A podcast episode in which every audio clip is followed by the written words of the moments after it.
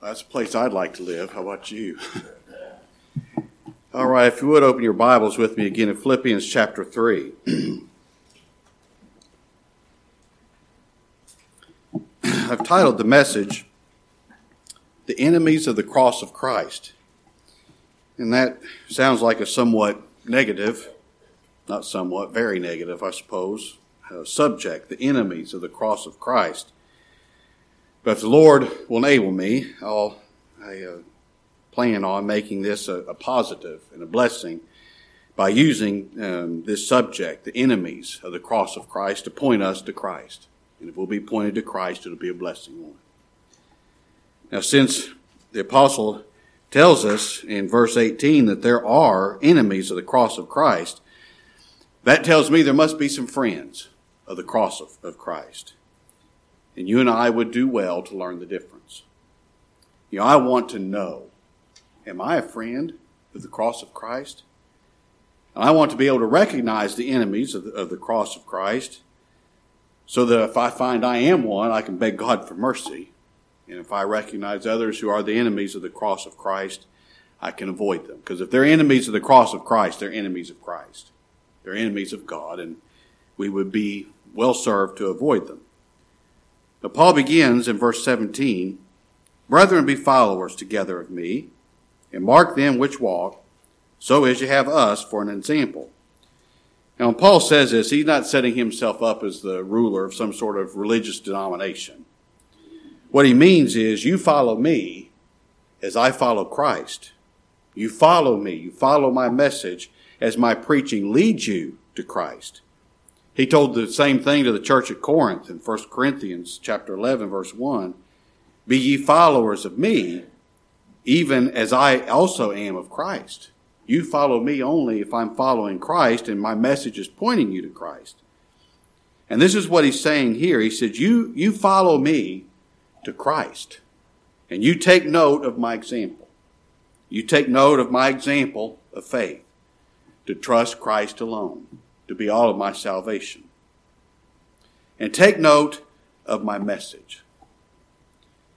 The only theme of my message is Christ and Him crucified. And if the theme of someone else's message is not Christ and Him crucified, don't follow them.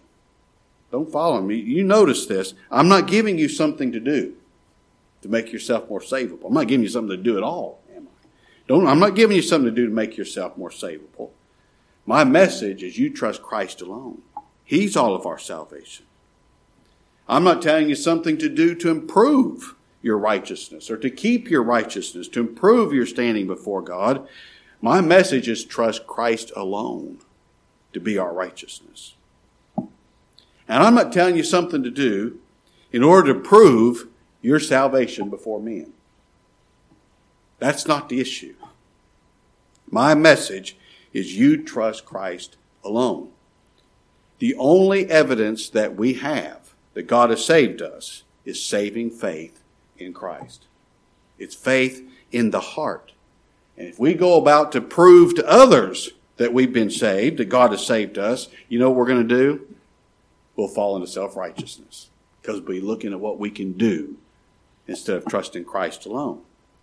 So, Paul, that's what he says. You take note. You take note of my message and you follow that. You follow other men that, that preach Christ, that preach the same message to lead you to Christ. And don't you keep company with somebody that, that opposes it. It's bad for your soul. You avoid them. Now, verse 18, he goes on, he says, Here's why I'm telling you this. For many walk, many conduct themselves, of whom I've told you often, and now tell you even weeping, that they're the enemies of the cross of Christ. You just remember this. Every religious person that acts nice, every religious person that uses the name of Jesus, every religious person that claims to believe Calvinistic teaching, as, as we tend to believe, that person is not necessarily a friend of Christ. They're not believers, and they're not neutral either. They're on one side of the fence or the other. They're not neutral. They're enemies of the cross of Christ. And I think it's important to note, Paul says, it gives me no pleasure to say that. I, I hear uh, some preachers um, seems to give them a lot of pleasure to point out who's a heretic and who is a who is not a believer, who is not preaching the right gospel, who is an enemy of Christ. It seems to give them a lot of pleasure to point that out. Paul says, I'm not, I don't say this with any pleasure. He said, I say it weeping, weeping. I weep for their souls. Their end is destruction unless God moves in mercy. And I weep for the souls, the, the poor, blind, naive souls who follow them and believe their message. Their end is destruction unless God's merciful. And something's wrong with us if we find pleasure in that. Something's wrong. Well, how can I tell if I'm the enemy of the cross of Christ? I want to know that, don't you? If I, if I am, I want to know it now so I can beg God for mercy. How can I tell who is the enemy of the cross of Christ? Well, simply put, an enemy of the cross of Christ is someone who's opposed to the message of the cross. You know, we talk about the cross, we're not talking about a piece of wood.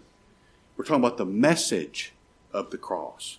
The message of the cross. And the message of the cross tells us two very important things. It tells us about the character of God, and it tells us about the character of man. And those who are opposed to the gospel are enemies to that truth.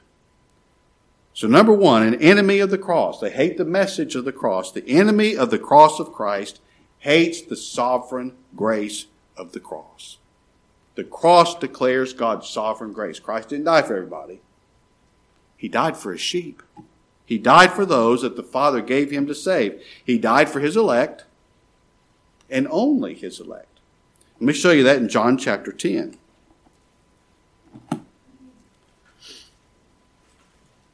John chapter 10.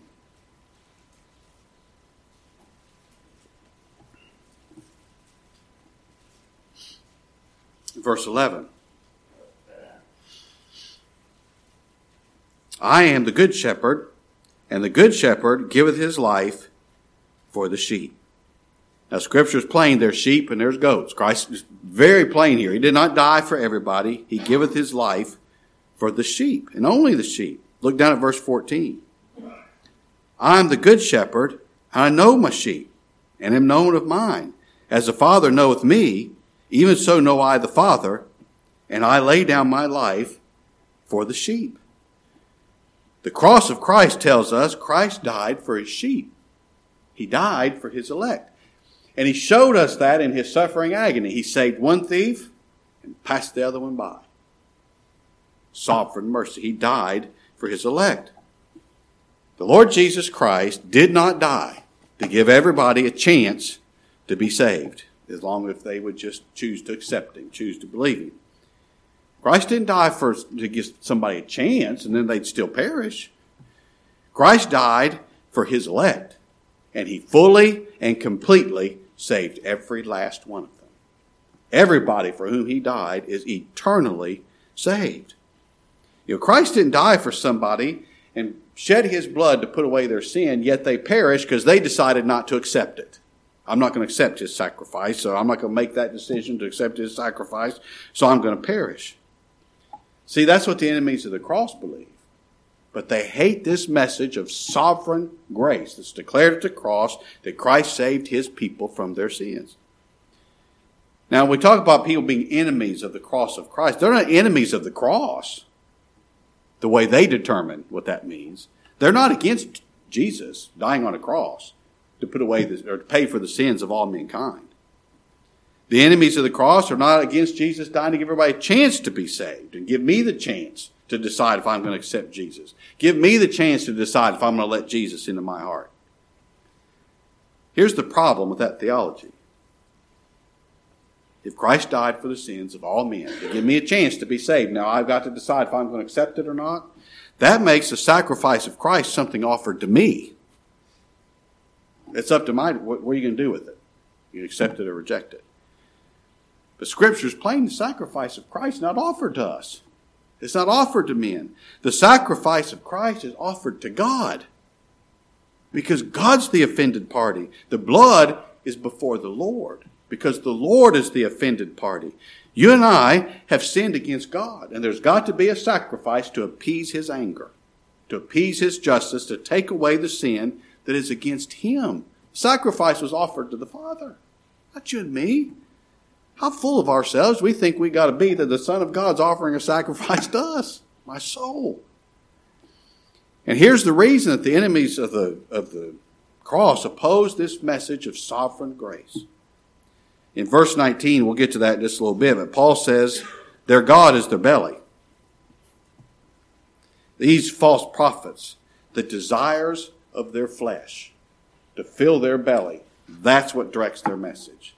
They say things that people want to hear, so people will support them. So people will, will keep coming. They, they preach, quote unquote, for material gain. They're minding earthly things, Paul says. But also, I, I, I thought about this the belly. Often in Scripture, the belly means your innermost being, doesn't it? Well, both those who preach and those who, who support them, who are the enemies of the cross of Christ, they have spiritual desires of their innermost being, of their nature, the nature of Adam that's in them, and that directs what they preach and what they believe. Saying that Christ only died for his elect, that takes away the satisfaction of the flesh to do something to please God and earn my way into heaven. The desire of the flesh is let me do it. And I'll earn my way to God by what I do. The flesh hates being dependent on God. The flesh wants a chance. Don't, let, don't make me dependent upon God. It's saying that Christ died for his elect and that salvation depends upon the free, sovereign grace of God. That offends the belly of the flesh. And you know what is at the very belly, the innermost being of all flesh is this free will. That's why Adam took that fruit and sinned against God in the garden. He wanted his own free will. He wanted to be God.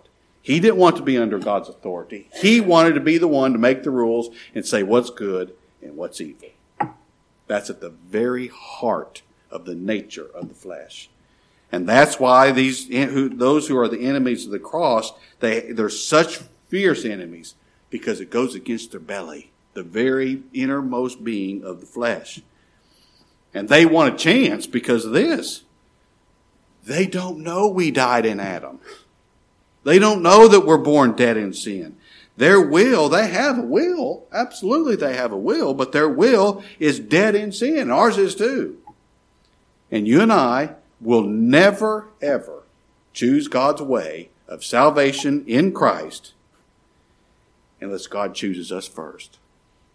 God's got to violate our will, the will of our nature, if He's going to save us. He's got to give us a new want to, a new nature a new belly before we'll ever bow to God's sovereign grace that's declared at the cross.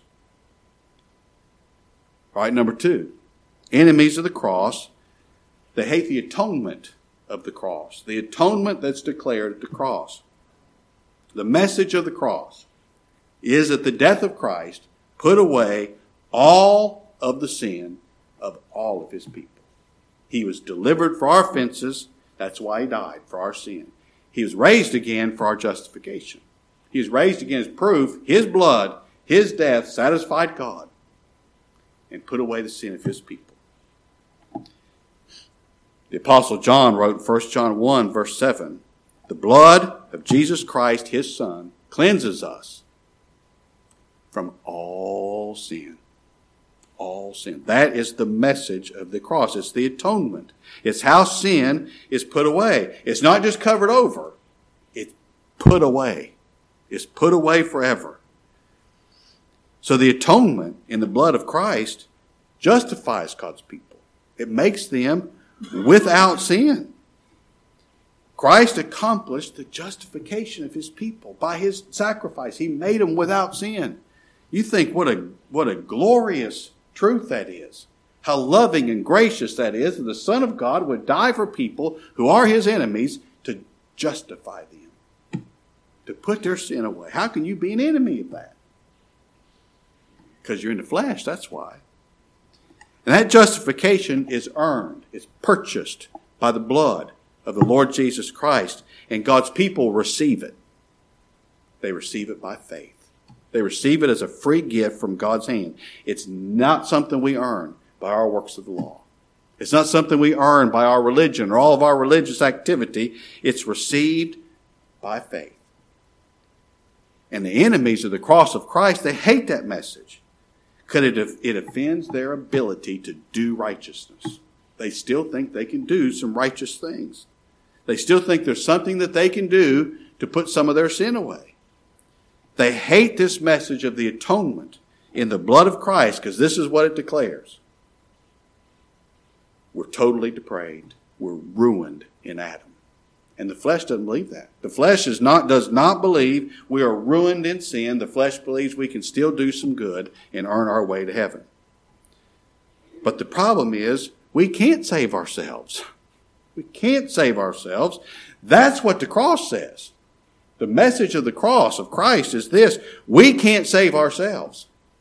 If we could save ourselves by our works of the law, by our religious activity, we could do something to make ourselves savable or to save ourselves, then the Father is a monster for slaughtering his Son. And who would want to worship a God like that? You know why the Father slaughtered his Son like he did at the cross? Because that's the only way sinners can be saved. And the enemies of the cross hate that message because they're proud. They're proud of their righteousness. Paul says in verse 19, their, how does he say it exactly? Their glory is in their shame. What they should be ashamed of, their filthy rags of righteousness, they should be ashamed of that. That's our shame. Our shame is what we produce by nature, the horrible, ugly, black filth that we produce. That's what we ought to be ashamed of. And they're glorying in it. Because they still they still think the flesh can do something good. And the message that says the only way we can be saved is by the blood of Christ. That offends their ability to do their own righteousness.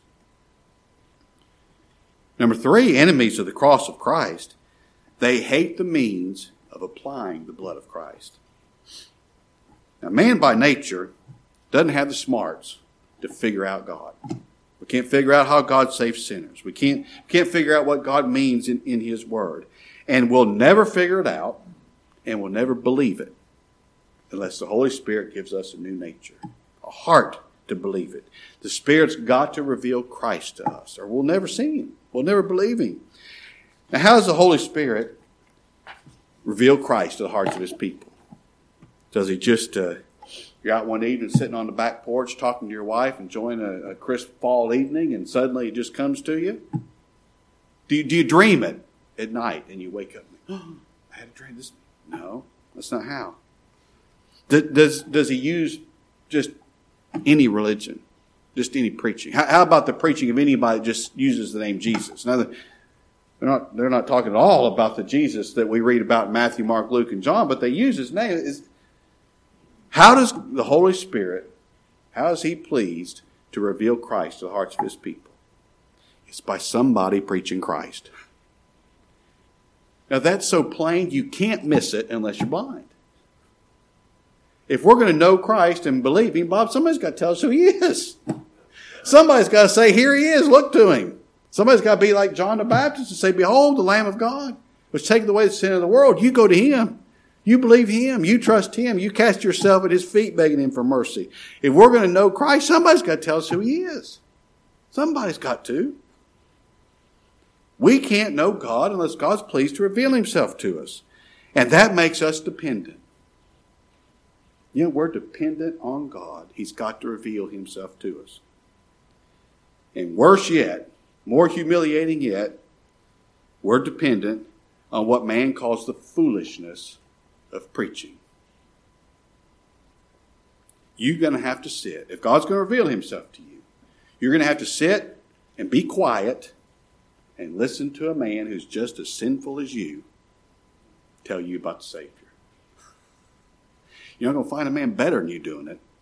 It's a man who's just as sinful as you.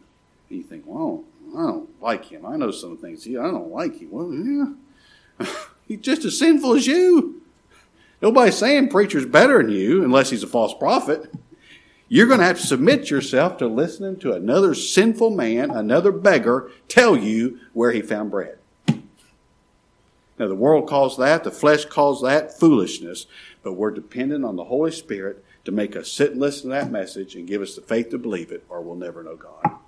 And the enemies of the cross can't stand that. They can't stand being dependent on God like that. That message offends the wisdom of the flesh to think we know what's best and we can figure out God. All right, number four. The enemies of the cross of Christ, oh, they hate this. They hate all the glory and all the attention going to Christ. They want some attention. Now, the message of the gospel and the theme of all eternity in heaven is one thing the glory of Christ. The subject of the gospel is not how God can bless you. The subject of the gospel is not even how sinners could be saved. The subject of the gospel the subject of the gospel is the glory of Christ.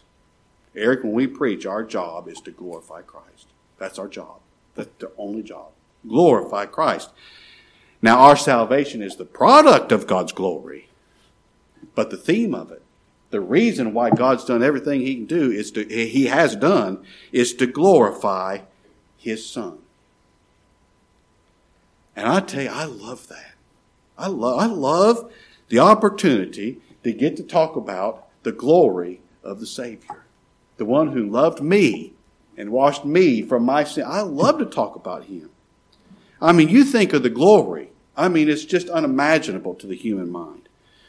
Someone as wonderful, as glorious as the Son of God. He is so glorious. John said in Revelation that heaven's not going to need a sun because the Lamb's the light of it. That's how glorious he is. Somebody that glorious would humble himself to do something so amazing as to save my eternal soul by his suffering and by his death.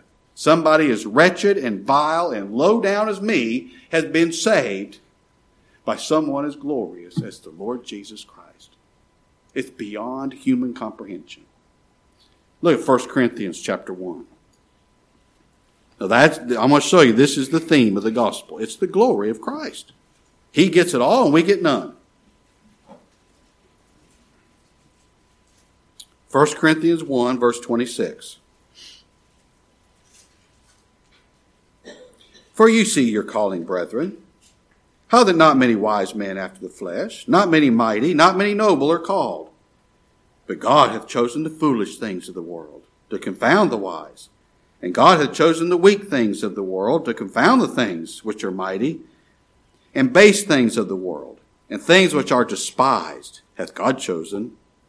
Yea, and things which are not, things which are just nothing, to bring to naught things that are.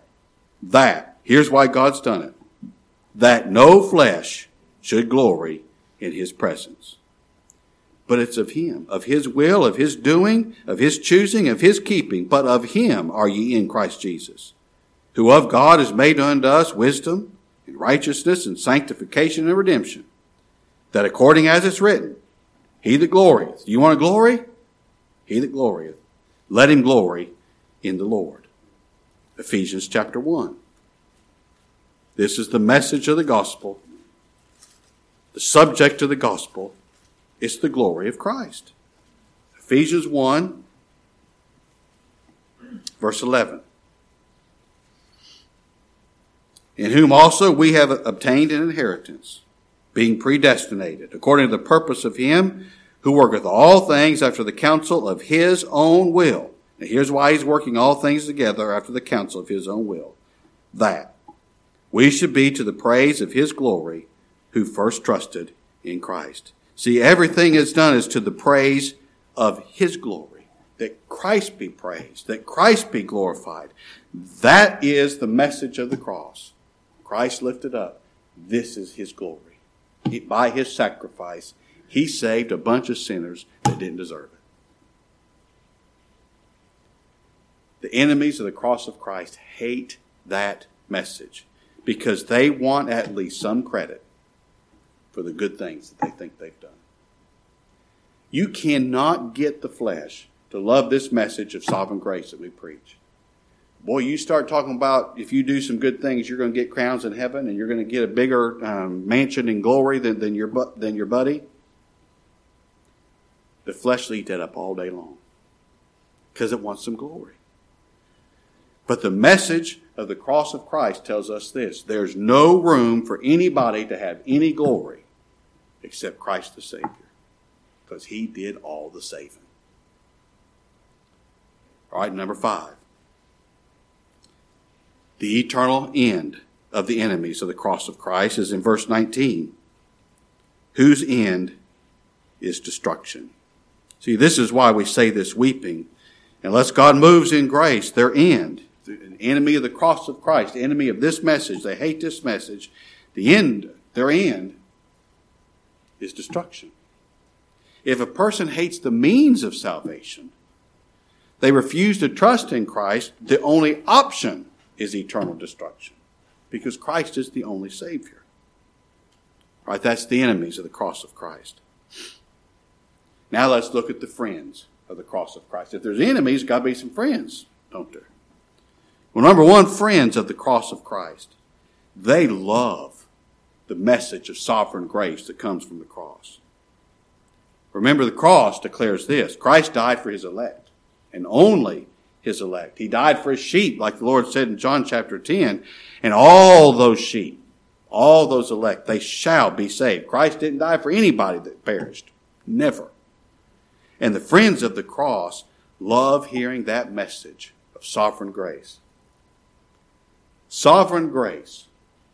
God choosing to be gracious to me even though I don't deserve it. Dan, that's my only hope of salvation because I know I can never do anything to deserve it. I love hearing of sovereign grace. God would choose a sinner like me? But you don't know how bad I am. That's who God chooses. Sinners, the chief of sinners.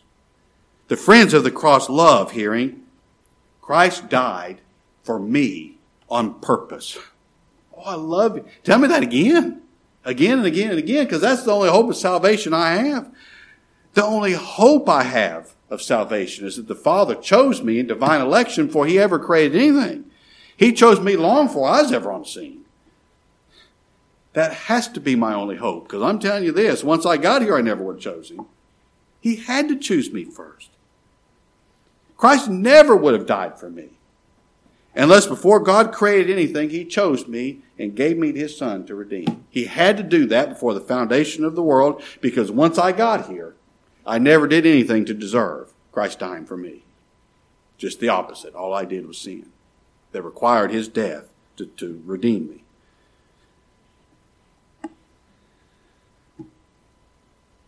It's not hard for me to see. I can't do one thing to please God. I mean, I can hardly do anything physically. I mean, just how dependent are you I certainly can't do anything spiritually to please God. Well, that makes me very, very, very happy to depend on God to save me. I see something of who I am. I see something of who the Lord Jesus Christ is. I'm very, very, very happy to depend on Him to save me without any help from me. The friends of the cross of Christ, they love being dependent on God. They love it. I can't depend on my sinful works to make me righteous. I can't depend on how holy and how moral I can be. I mean, I, I, try to be very moral, but I can't depend on that. I can't depend on my faithfulness, but I sure can depend on God's faithfulness. I sure can depend on God to do what He promised He would do, and the friends of the cross of Christ wouldn't have it any other way. If you love just depending on God to save you and keep you, you're a friend of the cross of Christ. Number two, friends of the cross. They love the atonement of the cross. The message of the cross, remember, is the death of Christ put away all of the sin of all of his people. He didn't leave one for you to put away. Not one. By his work, by his obedience under the law, by his obedience unto death, the Lord Jesus Christ has justified his people. He's made them without sin, so there's not one left for you to put away. Now, the friends of the cross of Christ love that message. Keep telling me that again and again and again. Keep reminding me that again and again and again. Because my flesh keeps trying to bring me back into captivity to the law. My flesh keeps telling me, these bad things wouldn't be happening to you if, if you are obeying God's law better. If you start keeping the Ten Commandments better, oh my, you, you know, you start loving God a little more. Start being a little more faithful to the service. Quit lying so much. Quit stealing so much. Quit, want, quit wanting all these sinful things. My flesh keeps telling me, start keeping some laws, and God will be happy with you. So keep telling me again and again and again. Christ is my righteousness. Christ has justified me. Keep telling me that again and again and again. I need to be reminded because I can't obey the law for even one second. So tell me Christ did it for me. Tell me again. Oh, I love depending on Christ to put away my sin. I mean, I'm, almost all of our sin is just open, willing, uh, willing rebellion against God. But have, have there been times you thought, I didn't mean to do that. I didn't mean to say that. I didn't mean to think that. That's so awful. That's so vile. That's. Tell me again, there's hope for me because Christ put away my sin. Tell me again. Tell me, tell me again about the sacrifice of Christ. The salvation is not in what I do, but it's in Him. It's in every, it's in who He is and everything He's done. Tell me again. Keep pointing me away from my flesh and pointing me to Christ. Oh, I love that message.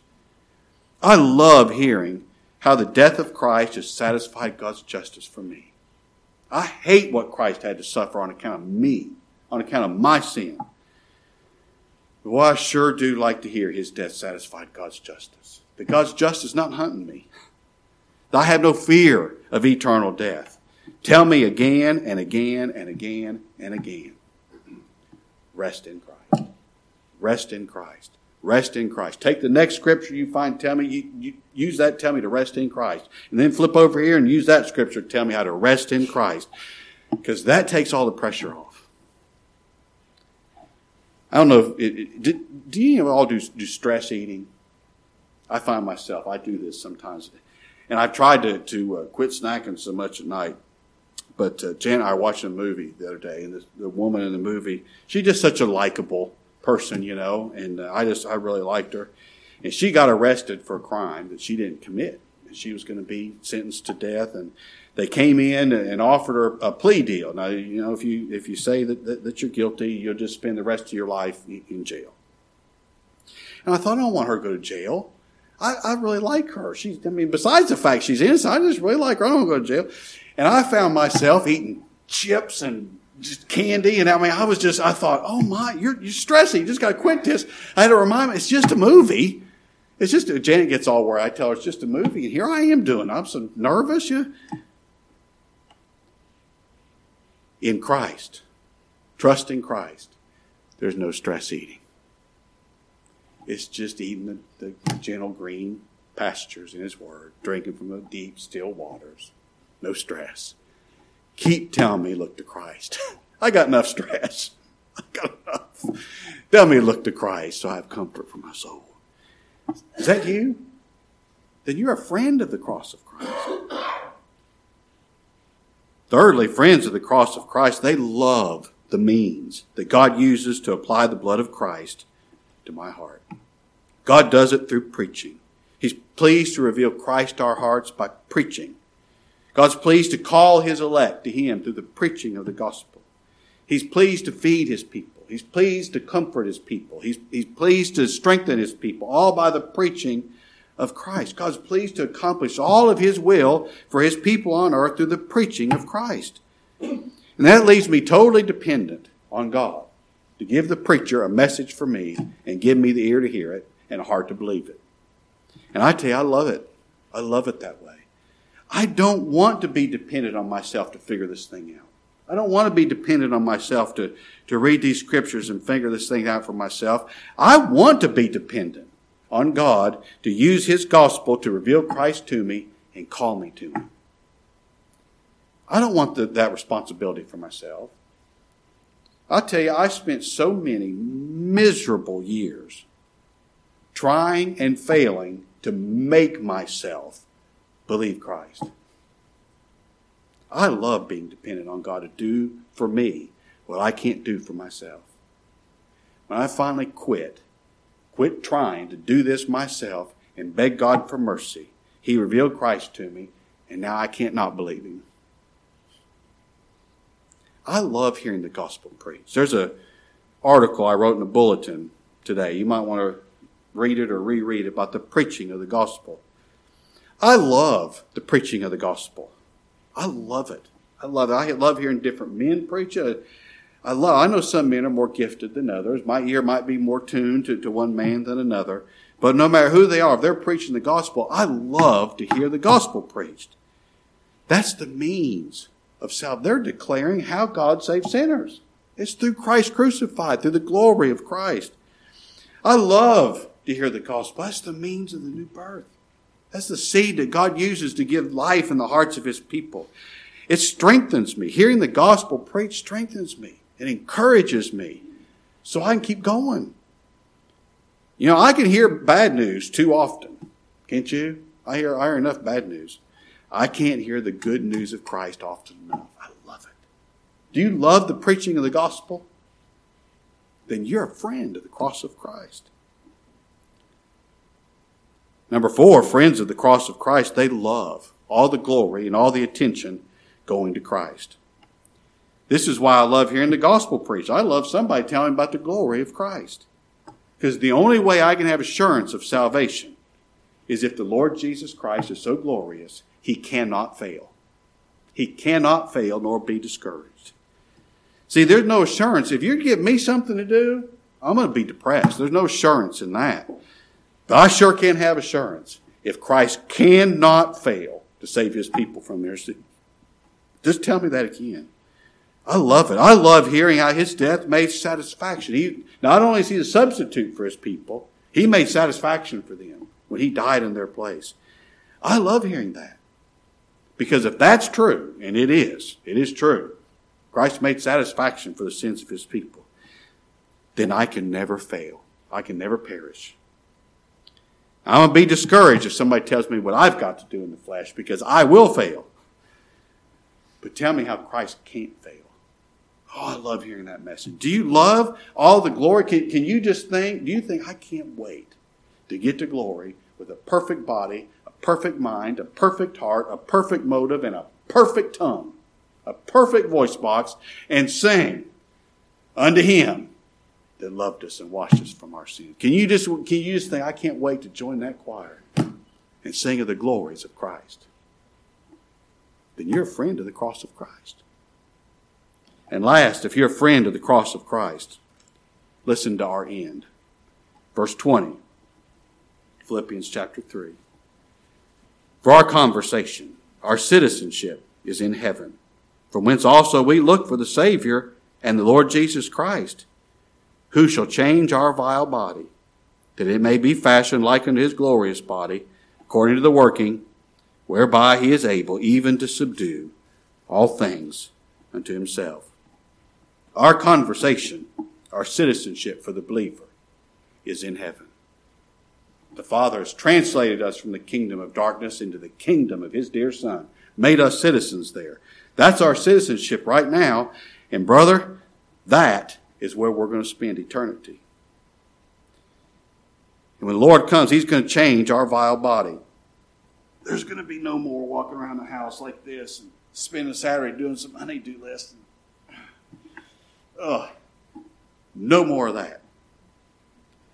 But I tell you what's better than that.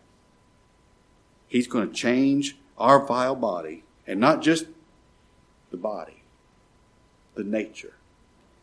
No more nature of sin. No more toting around two natures. Just one.